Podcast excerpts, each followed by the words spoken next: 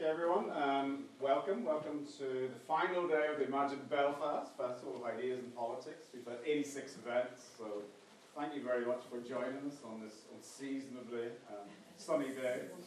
We certainly appreciate your custom.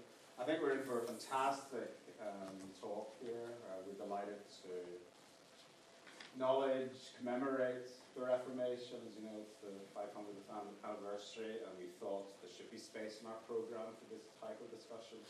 And we're delighted that the good services of Tommy Graham and History Ireland you know, have been involved in curating this event. So without further ado, I'll hand over to Tom.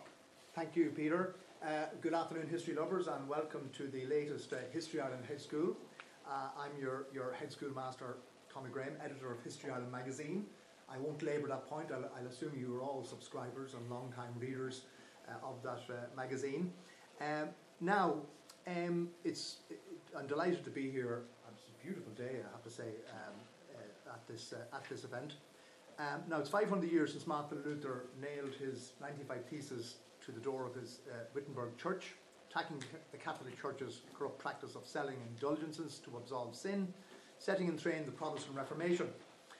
But was that really about religion? Or was it a cynical power grab by some of the princes of Europe? Or was it an early manifestation of Brexit, you might say, disillusionment of the periphery with the perceived corruption of the cosmopolitan centre?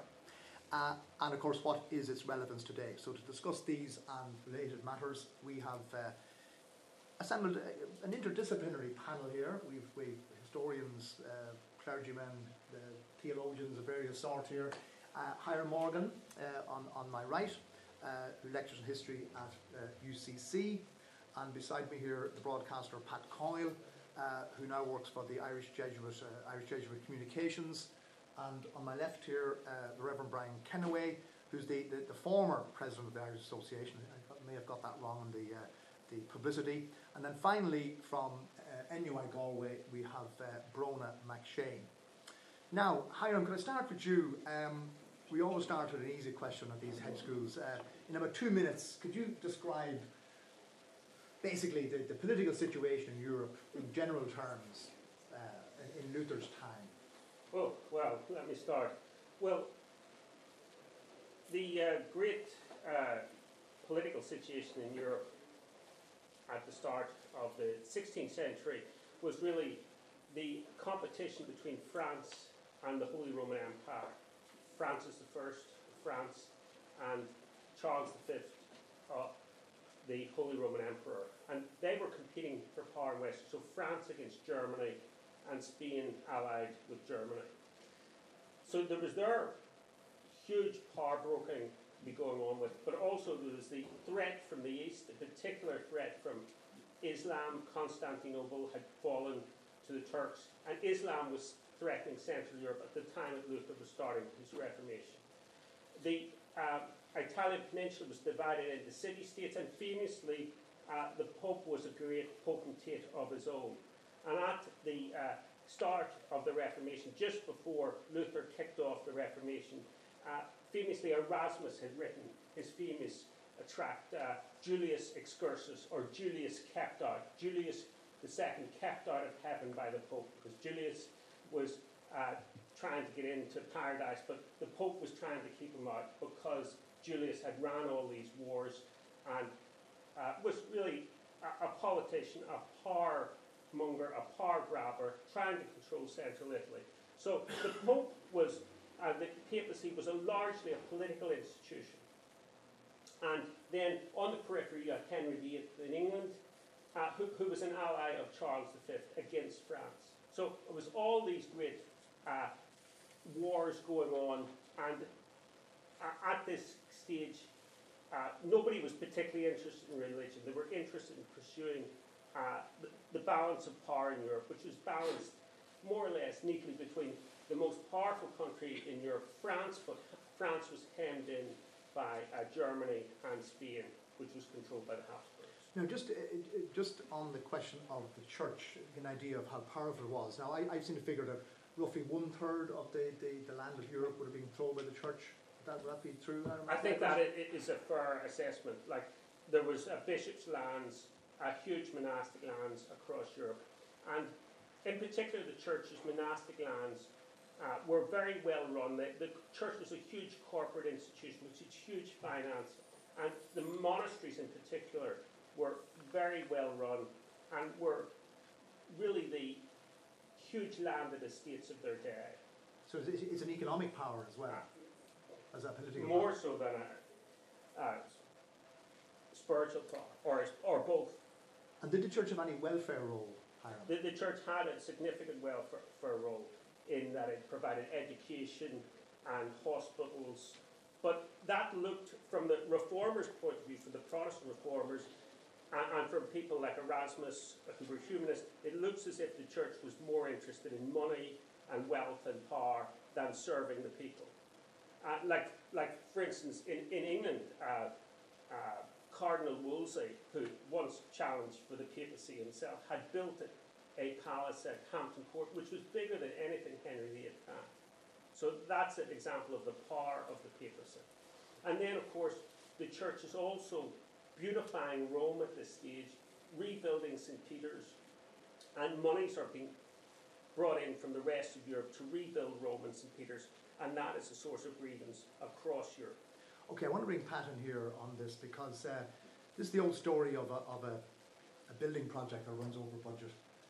Uh, that might sound familiar uh, in this part of the world. Somebody didn't cap this particular project, Pat, and this is where the whole issue of uh, the selling of uh, indulgences uh, came in. Now, this is. Could you explain this now? Because you know it, it, it's an often misunderstood concept, and maybe you could you could shed some light on it. Well, simply as somebody who, when I was very much younger, in the post, uh, just the early post Vatican II days, did go and do pray for indulgences in, in my church. The idea behind it was, as we were taught it, that um, there were people who were in purgatory and that they were going to see God because you know they hadn't done anything egregious or whatever, but they had a bit of work to do on themselves or they weren't ready. So in order to help them along, we could do it as part of the, the church, the mystical body, and we could do it by either good works or certain prayers or attending the sacraments. And so in doing that, um, you were assisting them to, to, um, to get quick, more quickly into heaven. Now, there's a whole load of things in that that we can explore later. But I do want to, but what happened with indulgences around the time of Luther was, of course, that it became totally corrupt. I, I'm going to argue here to you that there's a wisdom in those indulgences. Not, before they became totally corrupt, when they began to be sold by Julius II to people selling, and if I give you an indulgence, you give me a load of money and I'll build the foundations of St. Peter's um, and use it for my artworks. But let me put it to you like this. Um, whenever, say my son, for example, give him an example, or anybody of you have kids, and they do something wrong, so maybe they've, you warn them now, if you do that again, you're grounded. And they defy you and they do it again. Now they come to you and they say, I'm really sorry.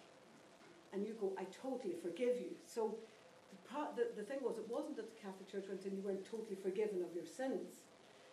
The question is, does he still have to be grounded? Is there a, do actions have consequences? And they do, and we were saying, yes, they do have consequences, and I'm sorry, you really are forgiven, but I warned you if you did that, this was going to happen.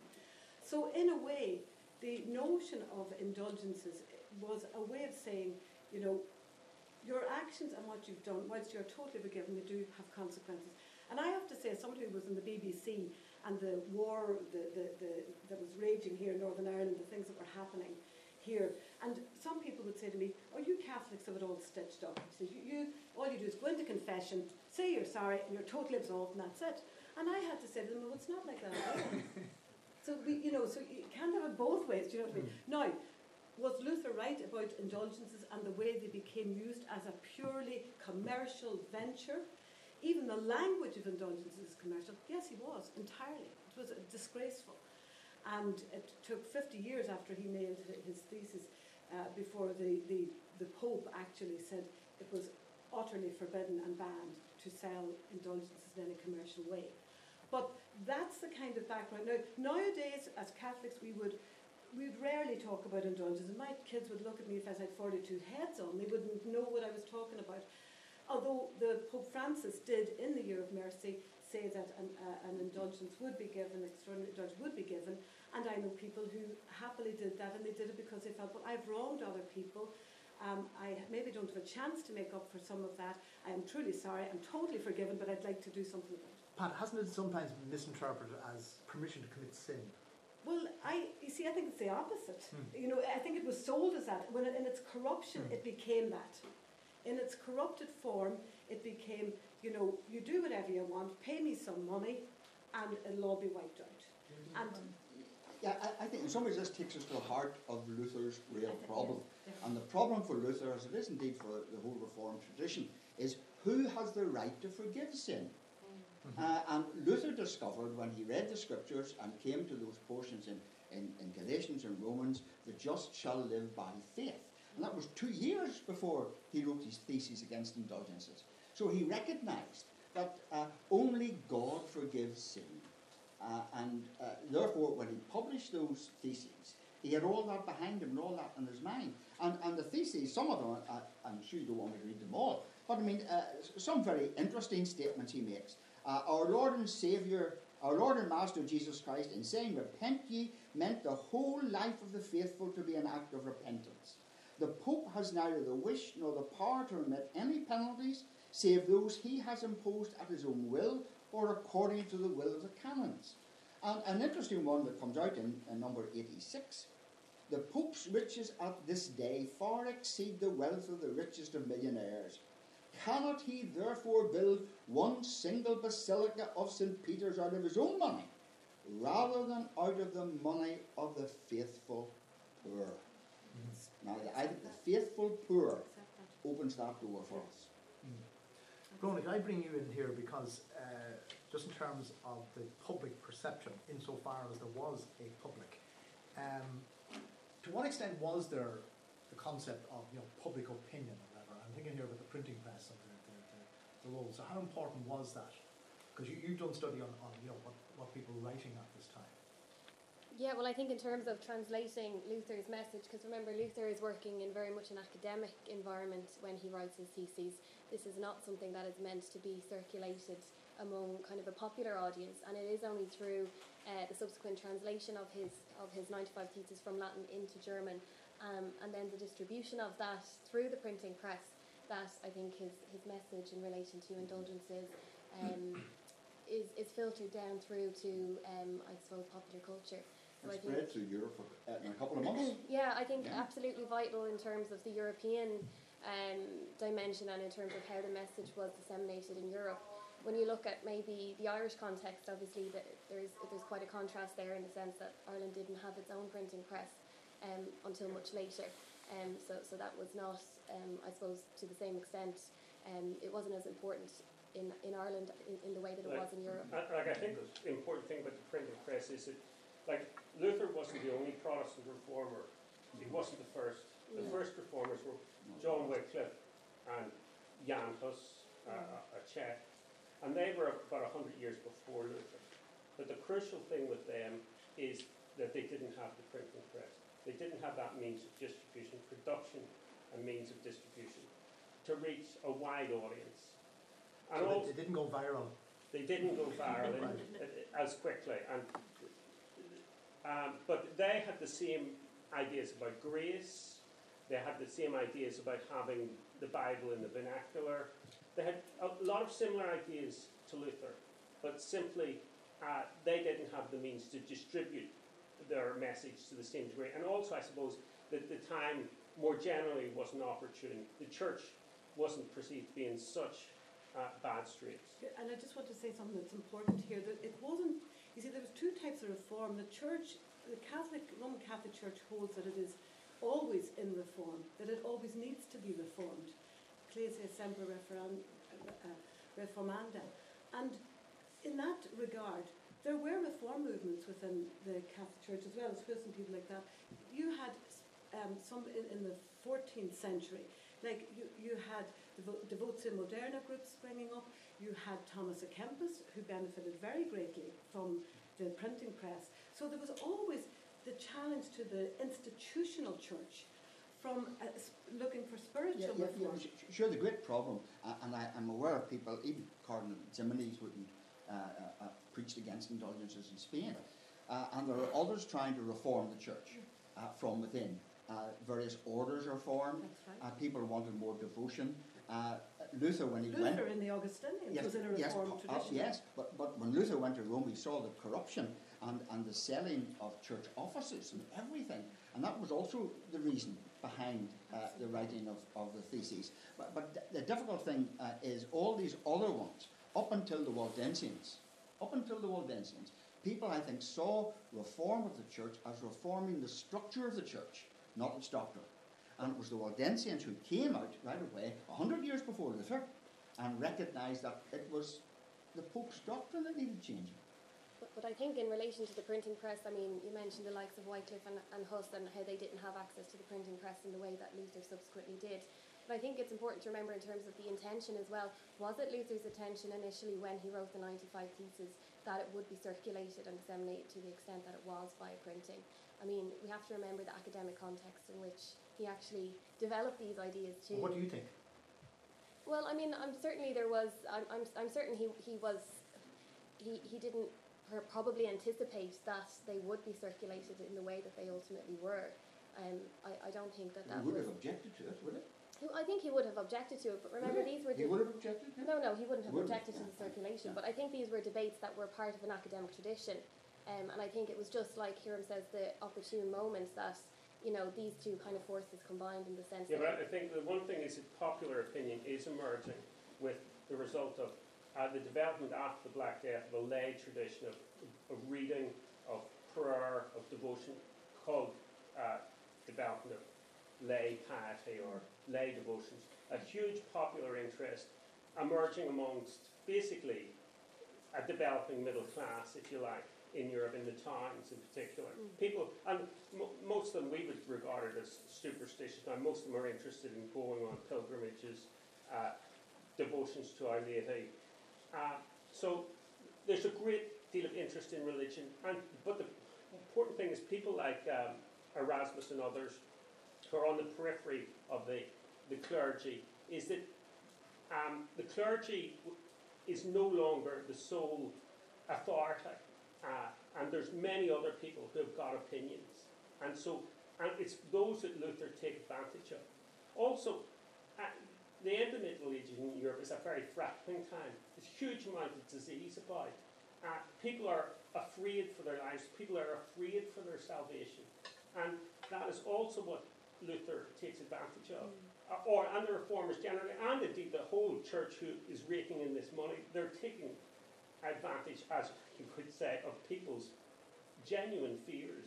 Like Luther himself, when he did get married, um, six, uh, three of his six children did not survive to adulthood. And that was commonplace, that most children, half of people's children died before they reached adulthood.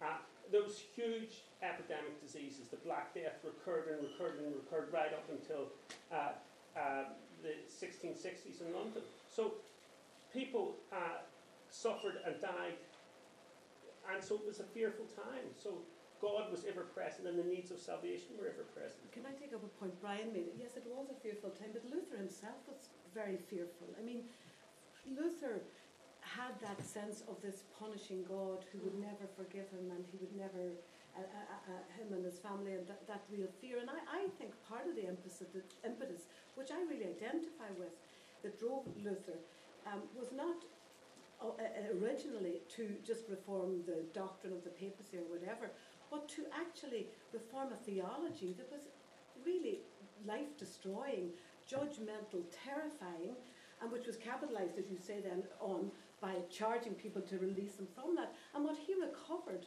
and I say recovered because he did go back in a resourceful type way. What he recovered from the Gospels was this wonderful experience of we are forgiven totally. We don't have to do it. It is a pure gift, pure grace.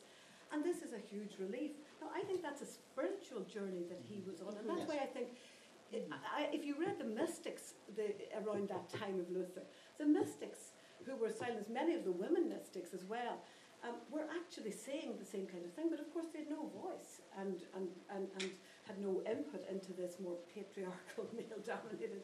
Uh, um, and in fact, many of them were, some of them were even burned in later times for some of the things that they said. Can I just move the discussion back into the political arena here for a second, Hiram? Um, because eventually uh, Luther is called to book and he, he won't recant whatever, right? But he, he is then protected by various princes in, camera Germany. right there. Why did they take that step? I mean, are, are- are they deeply religious people or are they politically self-interested people? Well, they're, they're politically self-interested. But just before we get that, also Luther's a great showman, and he takes people on in these uh, uh, um, debates and colloquies. Uh, Janek, Cajetan, and then at the Diet of Worms, where he stands up before the princes and the emperor and says, you know, here I stand, I can do no other, and uh, says he stands for the Gospels, and that's where he's putting his position. So he is great. He's a great showman, and people he, he becomes a, the sort of champion of the common man. But from the prince's point of view, he can be used against the emperor. This is a power struggle between the princes, regional princes in Germany, and the emperor. And the emperor is obviously wanting to centralize power in Germany, to strengthen his power, basically to fight wars against the French and the Turks in particular. He wants to strengthen his power, but the princes want to re- retain local control, like the, the Dukes of Saxony and others. So, it's like Brexit then. So this is like Brexit. So, so, so consequently, uh, they want to keep revenues in their own territories, um, not remit them to Rome or the emperor, and uh, so so that's a reason to t- take control of the local church. And then there's the lands of the local church, particularly the monasteries, uh, which which the princes can take over. Uh, and the, probably the most famous case of that is the monastic order of the Teutonic Knights, which, which is entirely dissolved, and the head of the Teutonic Knights becomes the first uh, uh, uh, Duke of Prussia, uh, the first Hohenzollern who leads down to the German imperial dynasty. So, so monastic lands are taken over and taken over by the local princes, which enormously strengthen the local princes in Germany. Hiram, to what It's extent? yeah, okay. Just on that, just before we come back to that in a second, but does this massively accelerate then the emergence of nation states? Because assuming like a place like Sweden, which is a very small population, but one million, that the, the, the, the church lands were confiscated by the state, and then th- that state could punch way above its weight mm. subsequently. Would that be a correct reading? Absolutely, yeah. Uh, it, it happens then in, in Scandinavia, and then uh, Henry VIII, with his uh, great matter, as he called it, or his problem of divorce, ends up taking over the church lands in England uh, and massively strengthens the English monarchy. So it is about nation states, absolutely. Now, Can I, Go on, can I yeah. come in there, a, a kind of a moving away from the, the idea of nation states? But um, Hiram discussed there about the head of the Teutonic Knights becoming the first Duke of Prussia. Uh, and that just really strikes or brings home for me the whole idea of with this massive closure of monastic um, houses, um, you have a real vacuum there in terms of the role of women. So, whereas men within these monastic orders and houses can take up other positions of power, such as um, the head of the Teutonic Knights becoming a, a duke, uh, you really are left with a total, total vacuum in terms of uh, women's role within what institutional happened? What happened religion. to them then? All the, what about all, the, all these women in these convents then? Well, that's it. I mean, I mean, what happened to them? Who knows? I mean, they were they were they left convents. They returned to their families. Many of them married subsequently, but many of them didn't. Um, and I, I suppose I think I that's mean, one- one of them married One married Luther. Luther, I was just married- about to say one Yeah. married one Luther. married Luther. Absolutely, but um, you know that's not to say that the, the tradition of monastic um, religion completely died out in, in these areas too.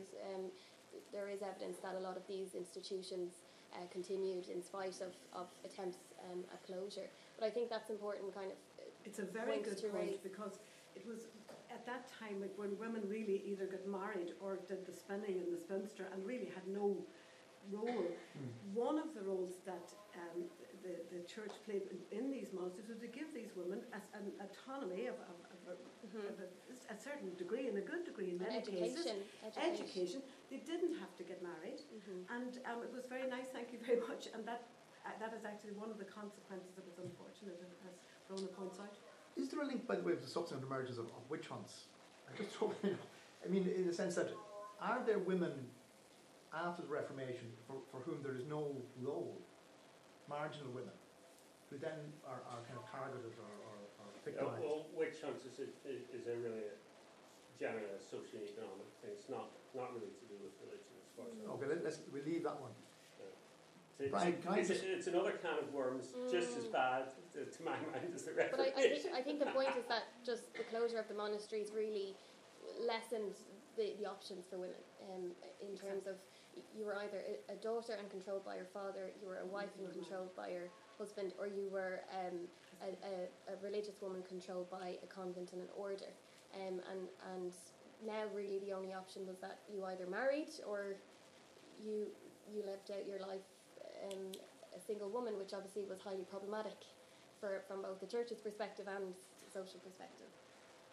Now, can I just uh, actually, I, I want to, I want to go to you, Brian, a second on, on John Calvin. Just before we go to that, right? There's the question of the, the peasants' revolt of 1525, right? Because obviously, these were peasants all over Germany. Obviously, they, they, they got the they got the wrong idea from, from because they were subsequently condemned. But they rose up. What was that about Hiram? And, and like, Well- were they inspired by Luther? Uh, they were absolutely inspired by Luther because what Luther had done was that people confused his uh, religious message of religious liberty. Uh, he, he published in uh, 1520 a book called The Freedom of a Christian Man. And many of the people who spread Luther's message, who preached Luther's message, who sent it out in, in, in, image form, uh, was that uh, it, it was a political and social freedom, and that got quickly confused by people on the ground. And one of the problems with the German monasteries and, and German um, landed estates generally was serfdom. Uh, and uh, many people in Germany, uh, many of the lowest uh, classes were serfs, and indeed the monasteries were in, in, in actually enserfing more people at this stage as people fell into debt. So consequently, So sorry, I'm just you- you're saying serfdom wasn't on the way out. You're saying uh, in some ways it was on the way back. Well, the ch- well churches were, the mona- monasteries were increasingly uh, enserfing people. And so the, that encouraged the, the peasants' revolt, and people took, naturally took Luther's message at face value. And then uh, there was a massive revolt over central and uh, southwestern, southeastern Germany. And then Luther had to turn against the peasants and uh, launches this uh, great tirade, the number of pamphlets against the murdering horde of peasants, where he said it was the best thing that could be done was to kill these peasants. And this was because he saw that if he didn't get that message across, that the princes would abandon him. So he came to the crossroads that if he, if this became a social revolution, he would lose his spiritual revolution. So he had to just bank on the spiritual revolution. How big was that Hiram? Just so you could figure. I mean, what sort of size of armies were in the field here? Oh well, t- tens of thousands of Tens of peasants. thousands, right? Well, not not those very large peasant armies. Hmm, Uh, hmm. But the peasants, the peasants were also using the print, printing press. They had their 12 articles that they printed, which are quite revolutionary. So, Bronagh, does this, does this crop up in, in the in what people are writing, what, what they're saying at this time? This this this tension between the prospect of you know social revolution, if you like, with, with religious reformation. Yeah, I mean, I think I think they're so intertwined. This, you know, social, economical, economic, religious um, motivations are, are certainly um, driving a huge amount of this, and and ultimately lead to the peasants' revolt. Um, but like like your Hiram says, you know, I think they, they really confused uh, Luther's message of religious liberty by kind of latching onto that, um, and he really ultimately didn't support what they were doing. But basically, that genie was got back in the bottle, Mhm. essentially. Right. Very ruthless. And the church still developed. Right. And the peasants still came to the church. Absolutely. Yeah. Yeah. In spite of all that. yeah. Well, you- wh- what Luther did then was uh, he, he, he, he built his German church, he built it on a German Bible, uh, Bible in the vernacular. Uh, Luther was a great hymn writer. He, he used folk songs uh, and, and uh, turned, had created a whole bank of, of uh, and transforms the, the mass into German mass with these hymns. Uh, and uh, like it, he really does Germanize and popularize his message. Uh, it's a fabulous performance. Like, Hmm. uh, So he was. I mean, this has come up again. He was a showman. um, well, that's one way of putting it. Yeah, yeah. Brian, maybe I just want to get on because you're from the Presbyterian tradition, right? And I just want to, if you just talk to us about John Calvin, where he comes into the picture and what what, ideas that he developed. Uh, yeah, well, I, I think what you have in mind here, uh, quite often Calvin is accused, among other reformers, of introducing this phrase, the Antichrist, uh, to refer to the Pope. I was going to hold that as a secondary question, but Yes. you're demonstrating But, good but, but yes, yes. Uh, well, I'm afraid, uh, you see, uh, Luther used that. He did. Uh, in his articles of what, 1537, on five occasions he used, and here's one of the quotes. Uh, the Pope is the very Antichrist who has exalted himself above and opposed himself against Christ because he will not permit Christians to be saved without his power. But the myth is that this is a construction of Protestants, but it's not. It goes back much further. In, in fact, the phrase uh, occurs away in the days of Pope Gregory. Uh, and of course, in the time when one pope was vying against the other, they were accusing each other of that. Um, the Bishop of Orleans, for example, in 991, uh, used that phrase, Reverend Fathers, do you regard this man uh, who sits on such a lofty throne? For there is no doubt that if, uh, if he is destitute of charity and is proud, virtue, proud by virtue of his own intellect, that he is the Antichrist sitting in the temple of God. Uh, and that's 991. And again, the Bishop of Salzburg, just in 1242, before Luther, uh, referred to, directly to Pope Gregory, that morally depraved man whom they are accustomed to call the Antichrist. So it's not a Protestant invention, it was a word that was in vogue in the day, uh, and Luther therefore used it. It was the language of the day. Uh, Calvin, who stands, of course, on some ways on Luther's shoulders, uh, used the language as well. Uh, furthermore, when it came to the articles of faith, like the Westminster Confession of Faith, that is included in that language as well. The Irish articles is originally. And the Irish articles, that's all there. But I mean, that because that was the language of the day, but it was not a Protestant invention. Mhm. That's a myth. Mhm. So you- you're saying that it's, it's just par for the course for the, the, the language, the discourse of the time, Yes. right?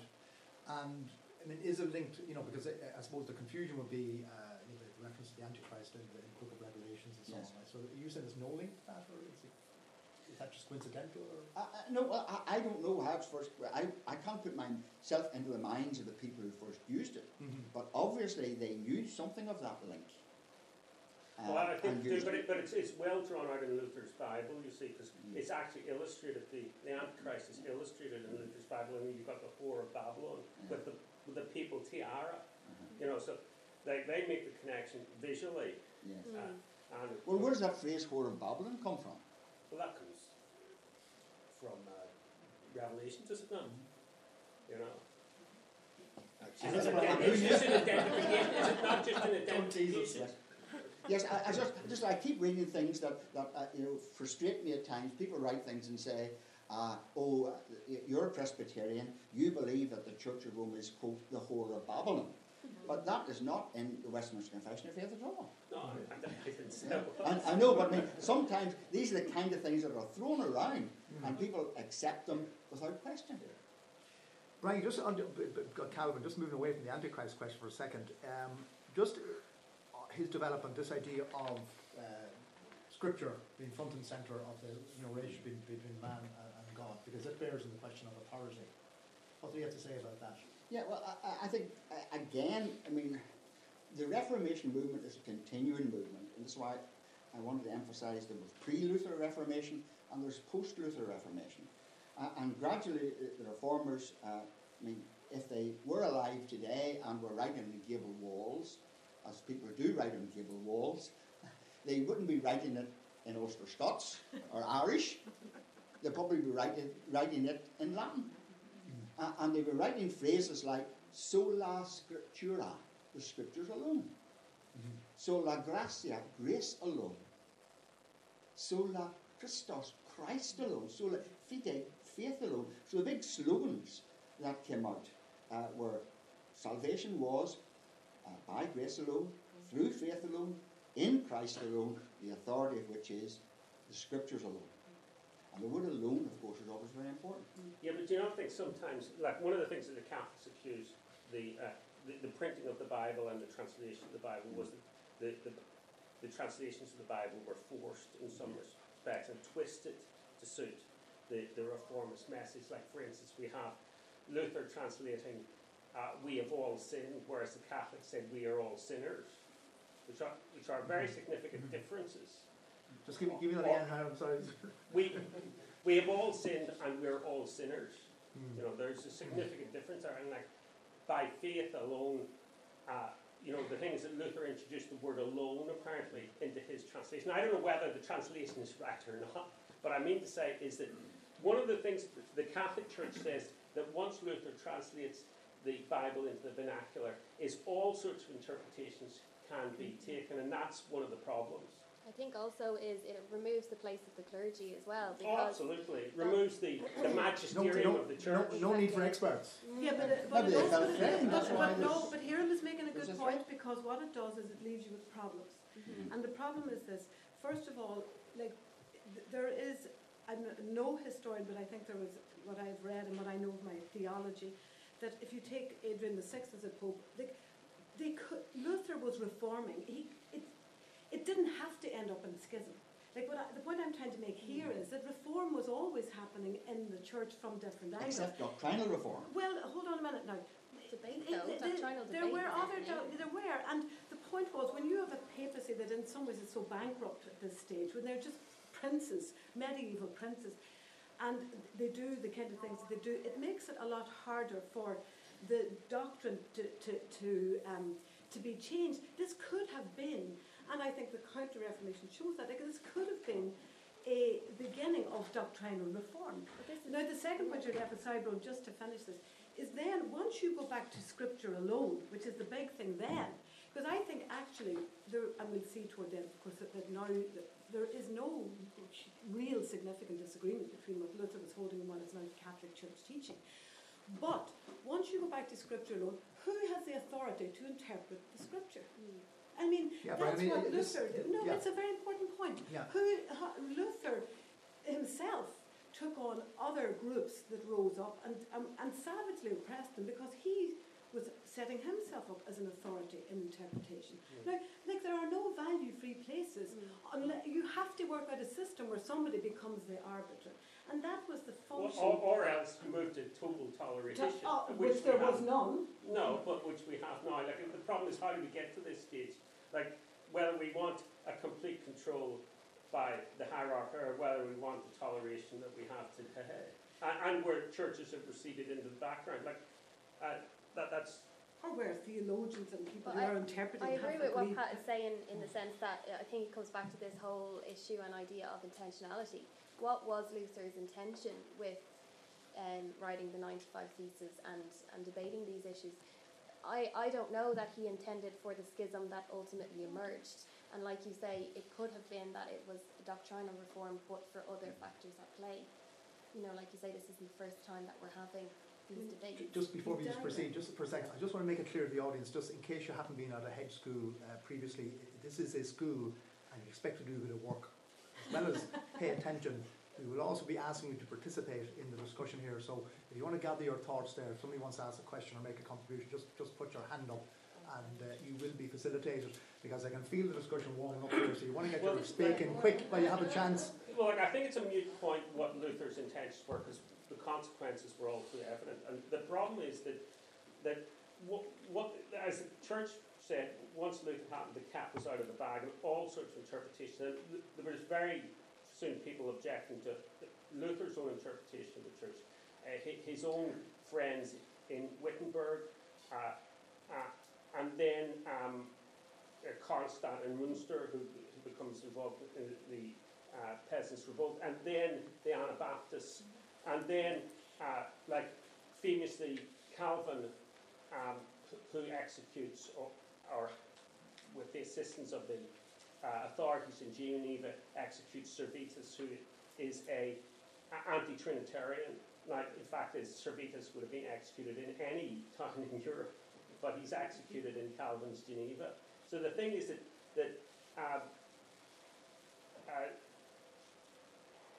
the, the reformers uh, were um, you held certain things like the Trinity and, and baptism uh, as to be keynotes, and they didn't want to deviate from that. But all of a sudden, all sorts of religious opinions are developing, and uh, the Catholic Church is then not the only people to condemn people as heretics. Hmm. Lots of people get condemned. What about that? I mean, this is the problem with dissenters. They tend to dissent and Yes. split into the Yeah. various denominations. So the, the interesting thing is, you talked about Geneva. The interesting, thing, if you go to the Reformation Monument in Geneva, the central figures are Farel, Calvin, Beza, and Knox. Mhm. Uh, Luther is a sideshow in some ways. So, uh, in other words, his day had come and gone, and things had moved on to what many of us regard a more clear Sure, presentation. absolutely. yeah. Anybody in the audience want to come in there at this stage? Yeah, gentlemen here. Did, did Luther risk being excommunicated? Because if he did, how could there not have been a, shi- a schism between the Reformers in the Catholic Church? I mean, if the intention of the Catholic Church was to excommunicate, which would lead, led to death, that was the reform over. Well, well Luther, was. Luther Was. was excommunicated, but- 1521. none of the bishops and none of the, and then the uh, German diet at Worms wouldn't arrest him. And But, but the, the intention was that the excommunication would lead to his death it would have if he'd been caught. if he hadn't been, had the protectorate of the prince. Sure, Yeah. absolutely. So there was no intention for the reform process to be kept within the Catholic Church, it had to be external. And then the, the Counter-Reformation, hmm. actually, you know, it didn't agree with any of the reformist positions. Later, the, the twenty or thirty year period of the Catholic Counter-Reformation, there was no agreement on the Lutheran reform. Pat, do you want to come in on, Well, I the do, Counter again, I, I mean, I, I think the Pope, who only lasted a year, Urban VI, did have a meeting that s- some people would say actually thought could go somewhere in terms of Luther and in terms of coming to some resolution. He died within a year and is the only one that sounds like somebody that, you know, maybe some moral background and, and some spiritual background. And he died within that year and the whole thing, you know, because of other pressures. So I think there may have been a possibility there and, you know, uh, what can we say? But like afterwards, I mean, within 50 years of um, the Luther's attack on indulgences, and an utterly correct attack, let me be, let be said. I mean, it was uh, bad. The Pope did ban the um, selling of indulgences or ma- making any kind of money or commercially from them. And you know, the, the I think it took a long while, but I do think that in the Council of Trent and uh, in the Counter Reformation, the, the, the, the, pre, the bishops were told that there was reform, go back to your places, go back and be in situ, don't be extorting money. There were things that were put in place that Luther had critiqued. Um, so I, I think that's, uh, you know, uh, now the Catholic, Catholic theologians and historians, church historians, are very anxious that they don't, there are only a few things that they would say that Catholic reform has been ongoing and that they prefer to saying counter reformation. They really say, right, there were some things that were responded to, but that there was always ongoing reform and the Council of Trent was part of that ongoing reform. So can I t- t- take you up that? Uh, I think that, Council of Trent was an ongoing thing itself. Yes. It wasn't what we would imagine, say, Vatican II being about. And I mean, it clearly led to a split in an attempt to rejuvenate the intellectual basis of the church, particularly with the formation of new orders with the Jesuits. But it also had a mystical component, Yes, you know, like Teresa of Avila yes. Um, but you couldn't say adding all those together that it added up to some kind of viable response to the critique of people like Luther. Well, Okay. that's debatable, I suppose. I think in the context of Ireland, you could say that it did add up to that because the Counter Reformation certainly took a strong foothold there from at least the 1570s and 1580s. Um, Well, I, I, I can see how you're going to argue that uh, there was uh, a reforma- that the Reformation produced reform in the Catholic Church. I have a problem with that.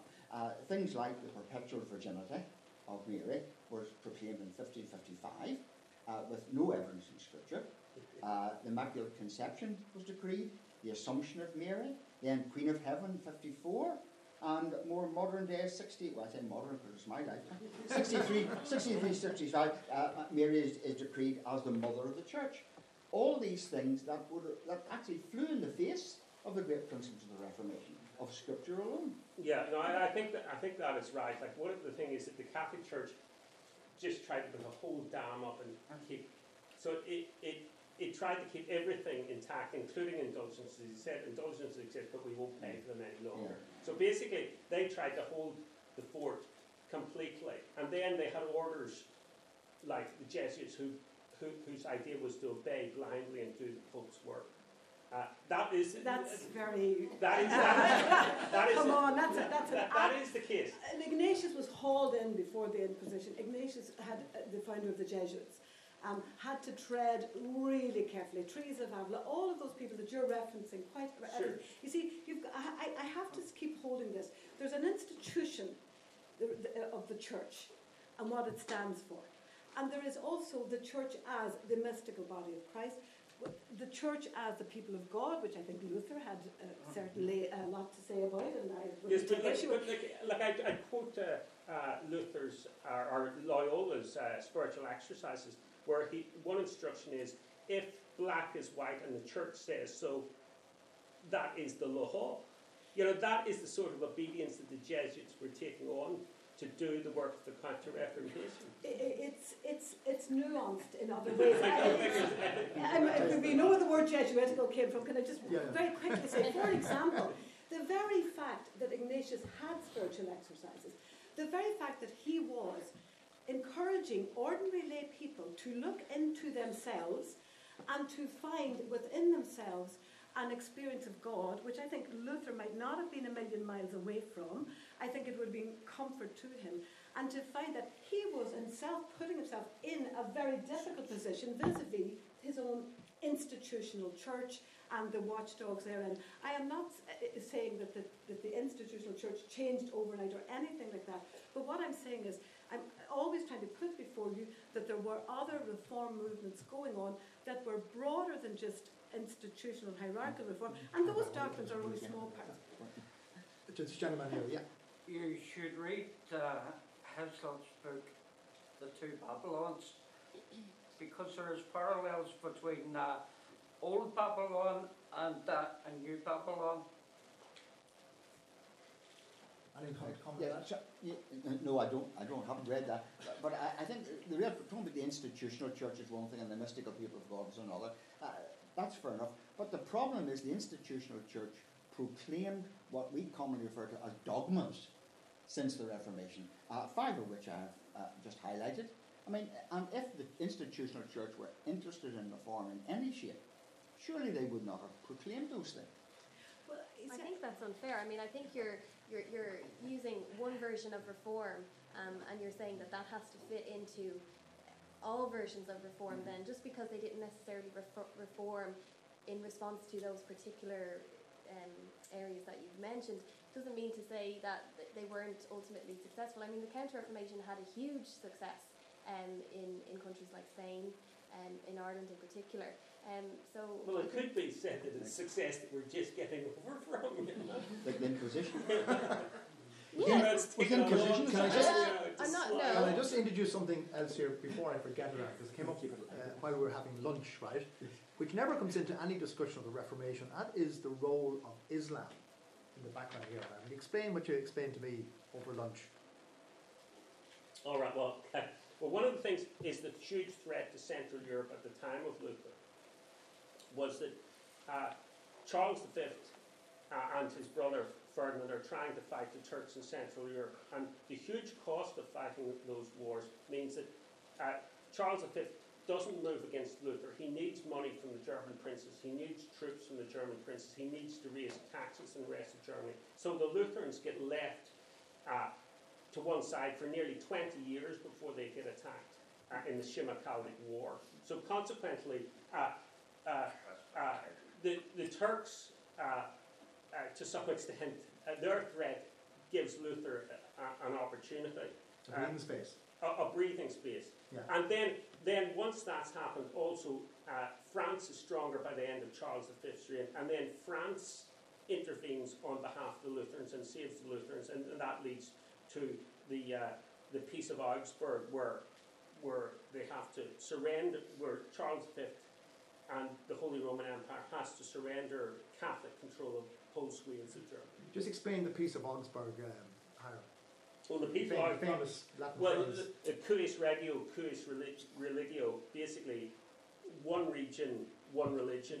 And so if a, a, if a prince was Lutheran, he chose the religion of his territory. So the, the Dukes of Saxony chose Lutheranism, uh, and the Bavarians and, and uh, the Habsburgs in Austria cho- chose Catholicism. So you, that's why Germany became divided religiously. Is that seen, uh, is that seen as a victory for, for the, the Protestant side?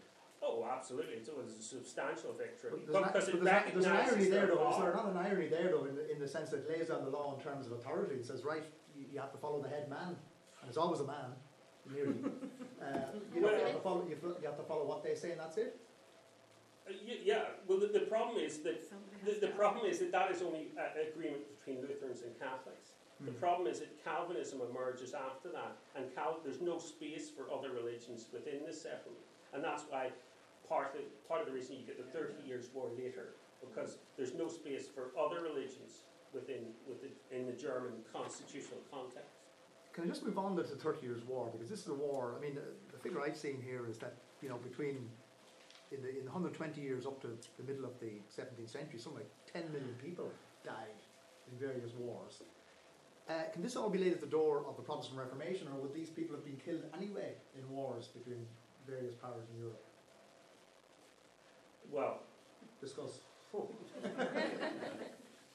I mean, is, is that fair to throw out a figure like that?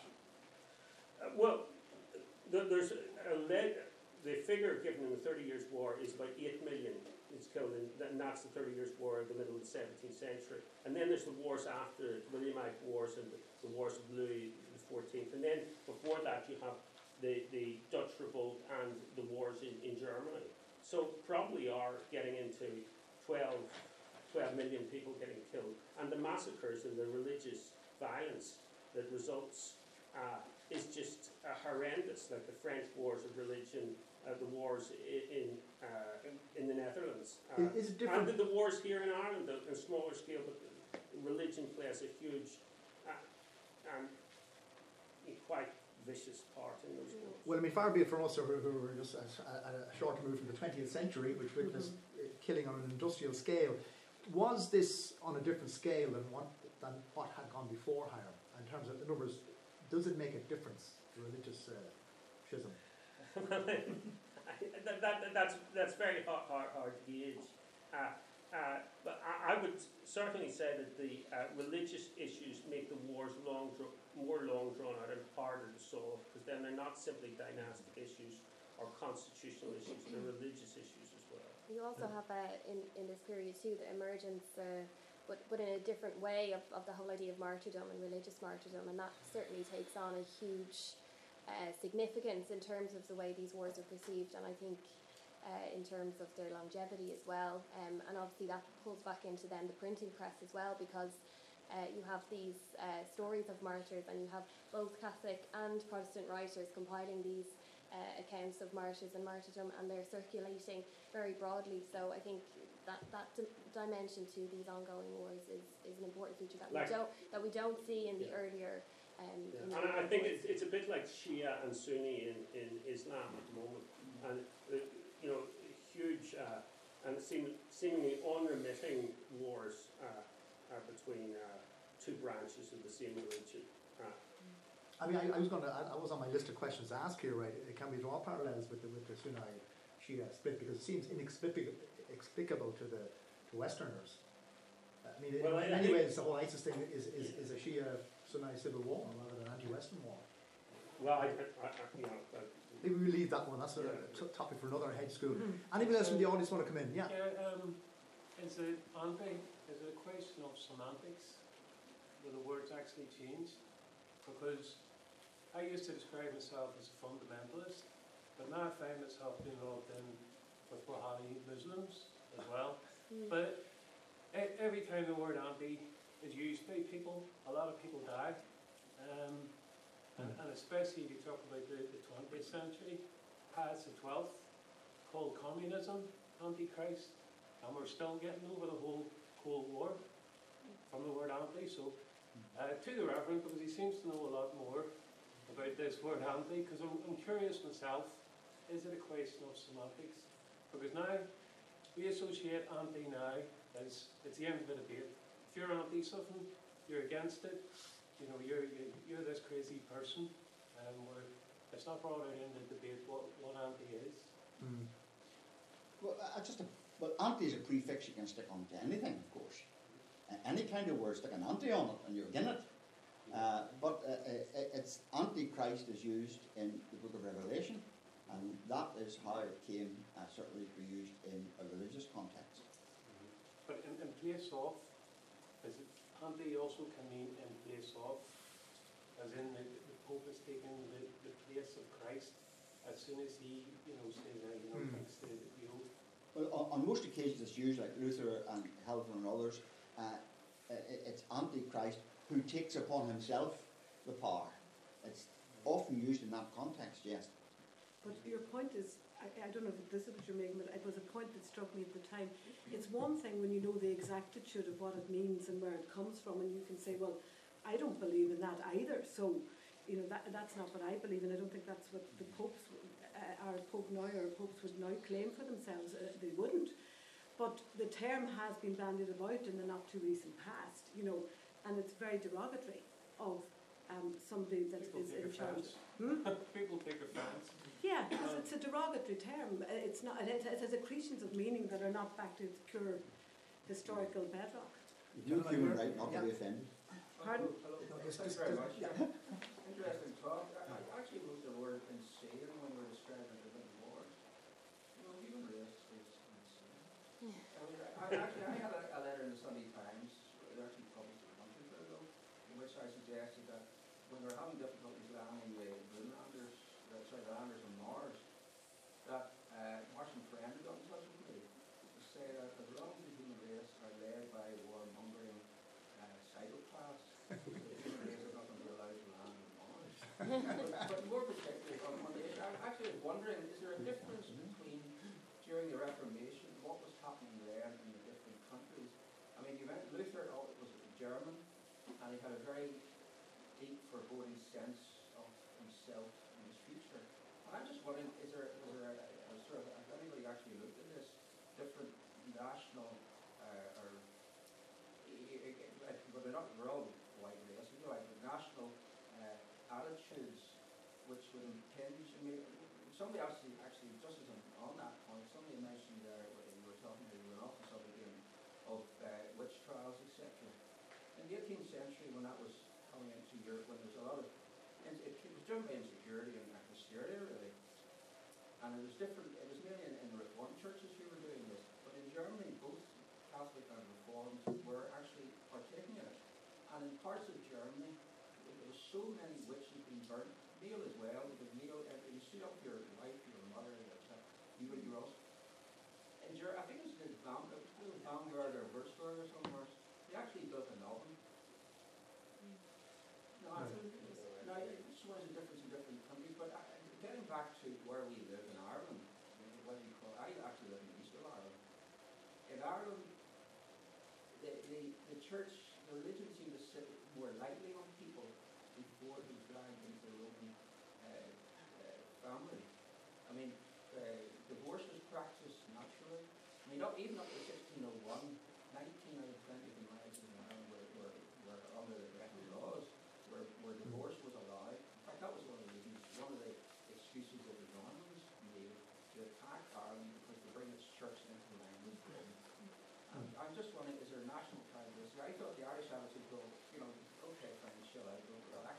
Other parts of the world, they take it seriously, fighting over, as, as Jonathan Swift described it in, in, in uh, Little Lilliput, when there's a civil war, we're fighting over which end of an egg to cut. or the left. Bronagh, maybe you come in on that in terms of Yeah. popular. you know, I mean, I know, what, yeah, like one of your questions, Tommy, was like, why did the Reformation fail in Ireland? I don't know that I can give any type of uh, overview of that because that has been a subject of debate among particularly Irish historians of, of the Reformation um, really since since they started writing about this. Um, I think Ireland was a very complex um, case in the sense that you had quite a cultural diversity uh, on the island. You mentioned uh, Brehon Law, so you had Gaelic culture, but you also had then Old English uh, culture um, who derived from, from the Normans. Um, and I think ultimately, I think the consensus now would be that by around the 1580s or 1590s, it was generally accepted that Protestant reform, as in the Church of Ireland, had, had failed um, in Ireland and that the Counter Reformation had, had really gained a huge foothold, particularly in, in the urban centres. Um, so, I mean, does, any, does anybody else want to And come in among, on amongst that? the Old English in particular, Yeah, uh, yeah. would be right? It's amongst the Old English that the, rep- that the Counter-Reformation Yeah, yeah. Takes hold. But, but I think I think the main reason why the, the Reformation doesn't succeed in Ireland is, is simply that you know the English, the Church of England and the, the English state is more interested in conquering Ireland than evangelizing Ireland. Like really, if it had invested in in, in people preaching Irish Mm. and uh, Protestant uh, Bibles and prayer books, eh, the um, the Reformation may have succeeded. in Ireland. Like after all, the Reformation succeeded in the Gaelic uh, speaking parts of Scotland. So there's no reason that it wouldn't have succeeded in the Gaelic speaking parts of Ireland. Hold sorry, can I just, sorry, I don't, can I just let this lady in here, she had her hand up. Yeah, Get in quick. um, I just like to modernise a wee bit. I was always told that if, if a rule came in, it was one country, one religion, but I need to personalise this as well because recently, only last week, a friend of mine got beat to death for going with a Catholic. This child was only 15. Four 15 year old Catholics beat this child to death because it was they were mixing religions. I totally don't agree with it whatsoever. But how does the Catholic Church reconcile this? That this is a good thing? Because the Catholics are saying this is an honour killing. They actually think they do a good thing. I don't think anyone should be beat to death, never mind children killing children. Sure, I think we could be talking about a different, uh, different issue there, you know? Could, could, Um, could, could I That's interject? horrendous, And and I I don't, thought Yeah, yeah, tried yeah. to be I don't- that would the not other, be. they shouldn't be. no, and that should It should never be the same happen. I, I, I don't think anybody, and not, would ju- anybody would justify that as not speaking from a Catholic faith. And the Bible does say an eye for an eye, a tooth for a tooth, but it doesn't say if somebody comes and kills you or does wrong to you, you go and kill them. Absolutely, no, the New No, no, Testament no, no, is yes, that's- Yeah, I don't understand where the thought process comes from.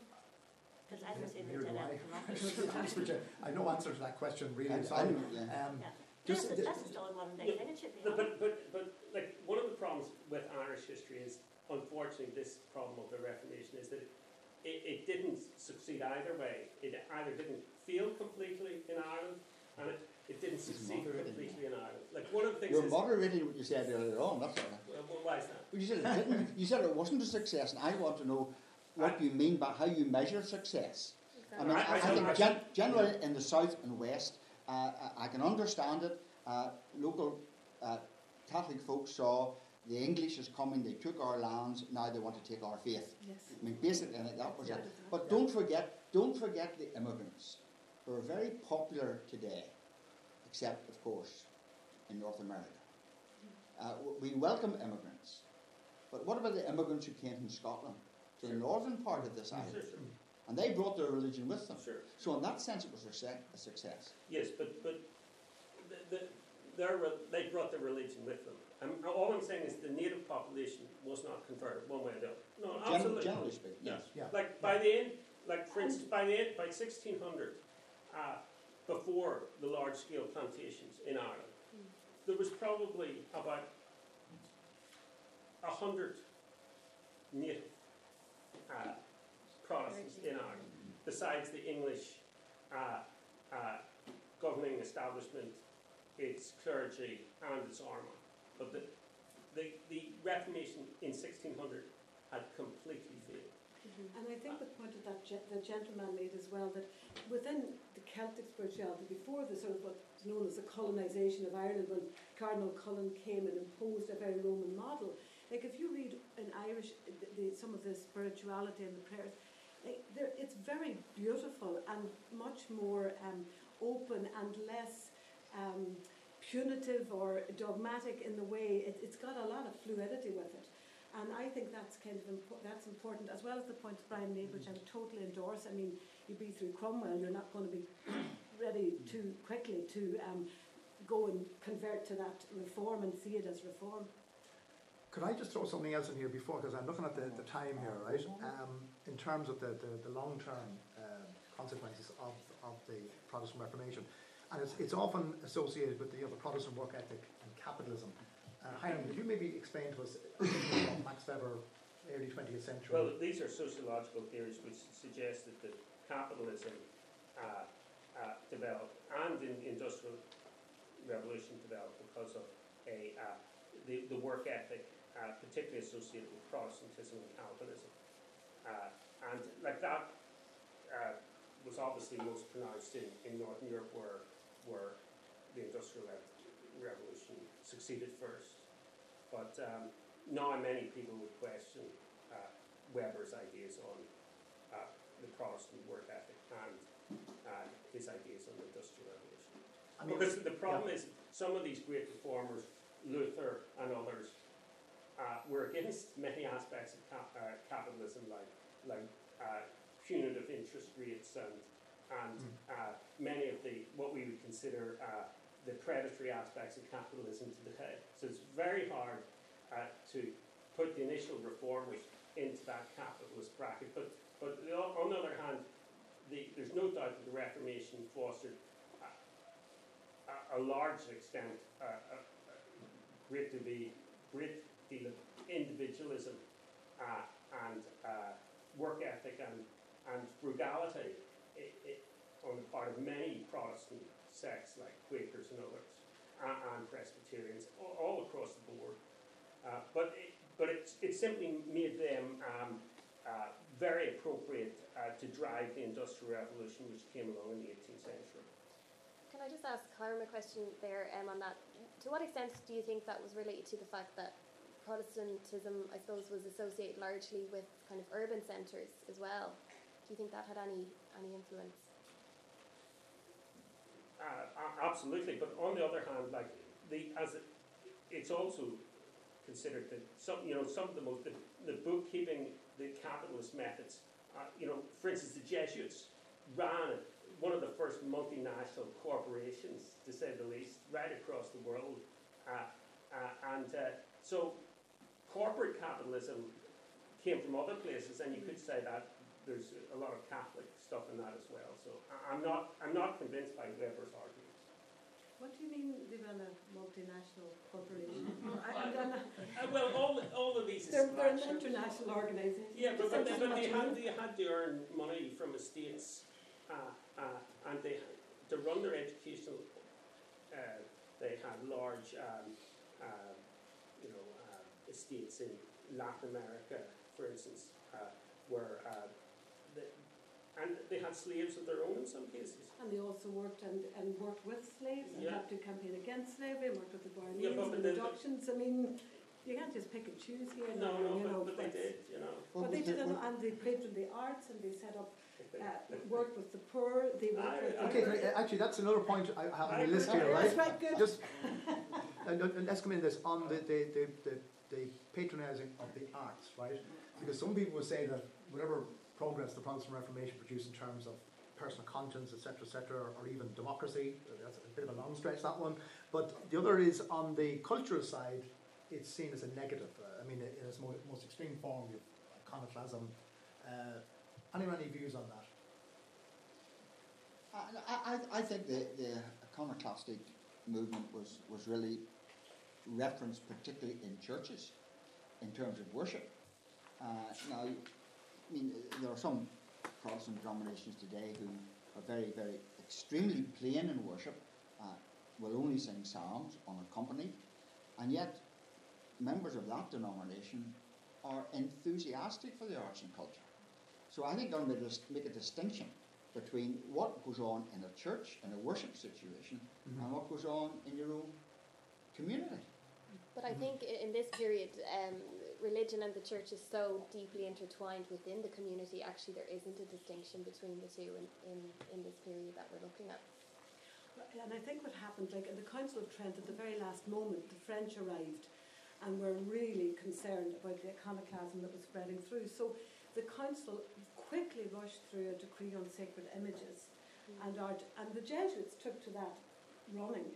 And because they were building schools, then along with their schools, they were building um, churches. So they have some wonderful architecture. They had brothers who came, and those brothers, because they weren't doing the intellectual side, nonetheless they were artistic, they were skilled. And the Jesuits really became very quickly, and, and, and has been argued by historians, that they actually became the largest patron of the arts um, in Europe at that time. And that was through both music, drama, uh, architecture. I would argue, well, I would put as a question, and I don't know what anybody here thinks, but in some ways, as a response to the, you know, that sparsity in terms of religious worship, we've got a lot of the Baroque that emerged from that. And, you know, if you see that Baroque architecture, it's nearly, for me, over the top. You know, it, it actually nearly, the, the, you know, encountering the sparsity that we have sometimes, um, perhaps even too much in terms But, but of the the Counter-Reformation is, is also responsible for all those fig leaves in the Vatican and whatnot, you know, that, you know, and... and It's a small part, Harry, of what Well, we it's, it's, would a- it's a great tomorrow. disappointment Is this to a matter- is this a matter- that, you know, that's this all a matter? Is this all a matter of taste? Because I'm thinking of um, uh, the, the minimalism of the, the Protestant ethic and, and, and the vogue these days for Scandinavian design. And I'm thinking, would we have IKEA without the Protestant Reformation? It's interesting. Well, I prefer it to the Baroque, but I think I also think we, there was a What was- wonderful outflow of artistic Was Luther an iconoclast? Was it? I, w- I wouldn't have thought Luther was the iconoclast. No, Luther- No, no, no, Luther- but, no, but, no. it, it, but the groups that spawned from No, no, that. Luther, Luther, It was more the Huguenots, I think. Lu- Luther's, uh, there's Zwickau prophets and others. The- the- Luther was concerned that a lot of stuff was being destroyed. Like Luther, in today's terms, would look amazingly Catholic, in fact.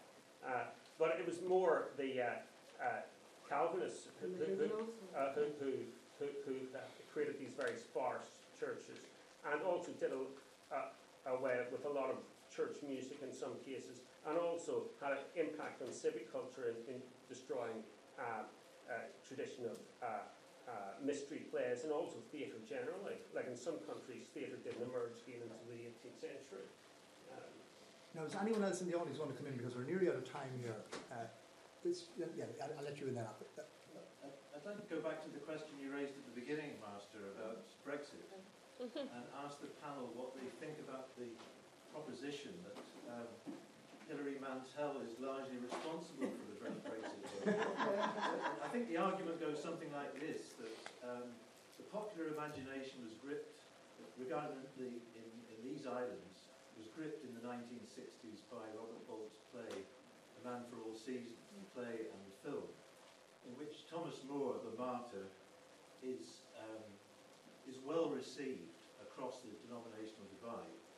And then recently we've had a rehabilitation of Thomas Cromwell by Hilary Mantel, and we've got heavyweight historians of the Reformation like Diarmaid MacCulloch and Eamon Duffy at odds about Thomas More. So what will the panel think? Hiram. Uh, well, I, I, I, no, I don't think that uh, people are concerned with, with things to that level, you know, but I, I think that obviously, uh, uh, like interpretations of Thomas More or, or, or whatever, I don't weigh very much in the, the popular imagination. Uh, but, but all of the same things are still there, like you, all those recent films about the Borgias and the corruptions of the papacy are still there. Uh, and, uh, you know, that seems to tie in well with, you know, what we currently believe about some of the corruptions of the papacy. These things haven't died, that's for sure. Paul, you want to come in? Um, well, I suppose I suppose Thomas More, um, I suppose is most strongly associated with the humanist, the early humanist tradition. I mean, I think it was only subsequently his martyrdom that I suppose he was kind of hailed as this Catholic figure. Um, but I suppose he would have had he would have aligned himself very closely with the ideas of, of Erasmus, um, in terms of reform of the church rather than schism and and breaking away from um, the church. I think the argument is he's the Jean- Jean-Claude Juncker of the day, Mhm. defending the centre. Yeah. Now, I, I'm looking at the time here, and just to finish up here, um, I just want to maybe cast an eye on the situation today, because again, I was, was chatting with Hiram over lunch. Uh, he was making the point that one of the problems with his students today is many of them have no idea of many of these concepts, whether it be transubstantiation or justification by faith, whatever. And I, I'm thinking of the situation, you know, down south, the, the, the concept of a la carte Catholicism. uh, Yeah. I mean, is that is that just a, a Protestant with a small p? No, it's an, an offensive, unacceptable term, I think. Um, it, we're in a very interesting place, I think, in terms of um, where we are today, in terms of, I think, the Roman Catholic Church. I want to say one, the good news, I don't know how much time we'll have to get to this, but just to say this, like in 1999, um, the, under John Paul II, there was a joint declaration issued between the Lutheran uh, and the, the Roman Catholic Church on the issue of justification. Like, with, with little, with a very small, like, caveat, there is no, there is no, it's over, and Luther was right, you know, and that's, and Luther was right because the Catholic Church would argue we were right because that's what we also held too, but we didn't go back to the sources, we didn't go back to the early fathers, so on. But just to say that it's a document well worth reading. Um, you can get it on the website, and it gives you great hope. I recently finished a, um, a, a work on uh, trained as a spiritual director in Manresa in the Jesuit place in Dublin, and delightfully, uh, a Lutheran was part of the team, and she's, we, we became very good friends. So, and Pope Francis and John Paul II and Paul VI have spoken about the biggest obstacle to church unity now is really the papacy. And they have acknowledged that, and Pope Francis acknowledged that in his Evangelii Gaudium, the joy of the gospel. So I think we're in a totally different place nowadays in terms of um, ecumenism and Lutheran and uh, Catholic relationship. Um, that's at a theological level. I am not saying that on the ground, in terms of historical hangovers, in terms of um, cultural and that, there are huge problems, and I, I'm not denying that. Um, but within the Catholic Church now, we're having a very interesting situation where there is a massive attack within the Catholic Church on Pope Francis. And if you follow, and these are from right wing bloggers who are uh, very, very strong in their, and they're almost saying that Pope Francis is not the Pope. I have lived as somebody who would be quite liberal in my, I hate the word, but just uh, uh, in my own Catholicism, when I would have issues with our previous popes, and they were just issues. These are human. I still said, accepted they were the pope, and I would be accused of a la carte Catholicism. I've now lived long enough to have a pope that I can, and I don't agree with everything, but I will assent to many more things that he stands for and his work with the poor and the refugees.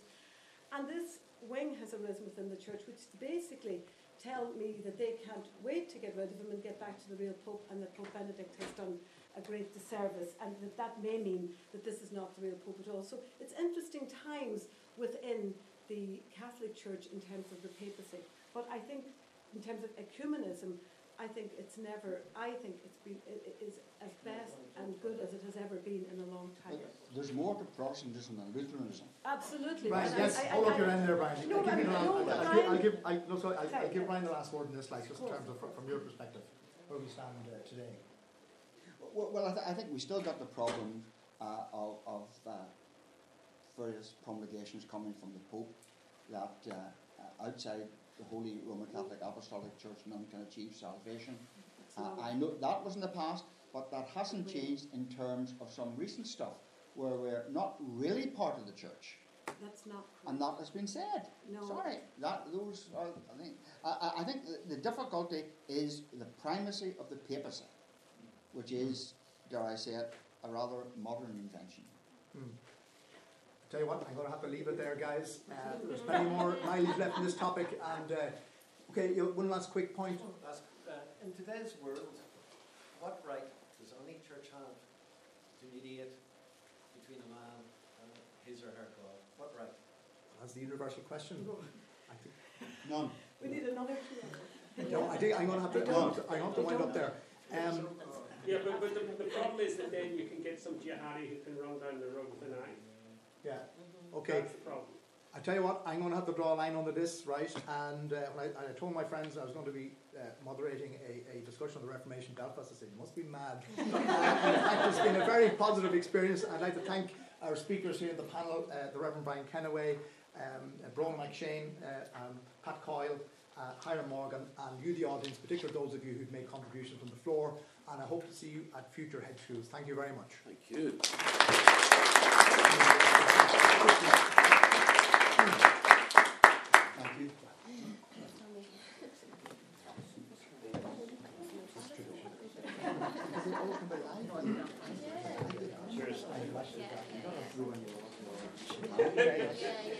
Just to say hello. Thank you. Thanks very much for your contribution. Have to run, sorry.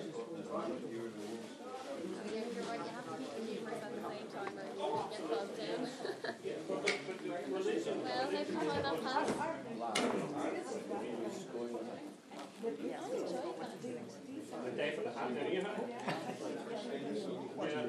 I mean, the owner, like, if anyone would like to fill out an evaluation form, very welcome.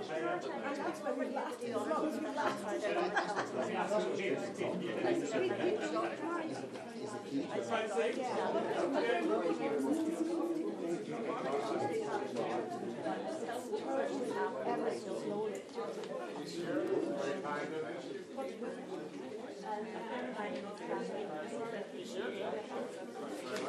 many Catholics believe in infallible?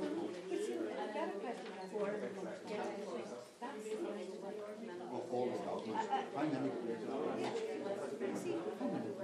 believe I think you two might be here for a while.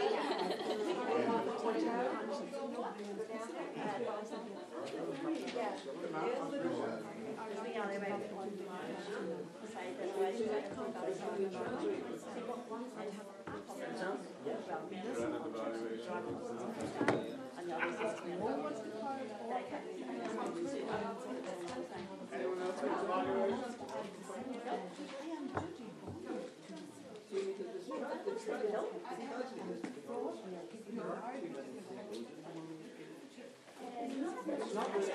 Thanks very much. Thanks very much. Um, were you were you doing tweets about the hedge school? What's the Twitter page so I can Hashtag Imagine Belfast. imagine Belfast? Oh, cool. And I was trying to look for I'll retweet. handle. I'll retweet. Yeah, it's hard, isn't it, to kind of um, to to find these people sometimes. But I'll, I'll look under the hashtag. Please do, yeah, just Imagine Belfast. Okay, cool. And I'll Do Lovely, Great. thanks a lot. Well, best of Appreciate luck it. with um, any continuing uh, festivals that you have on going or. Maybe the last, to be honest. Really? Yeah, we lost like 15 grand of funding. We we run this on 20k, so it's really cheap. Wow. And where did the money that was lost? came from uh, a, build, it's called Build and Change Trust, but they're they're a very time limited trust. They actually go out of business next March. They're running themselves down. So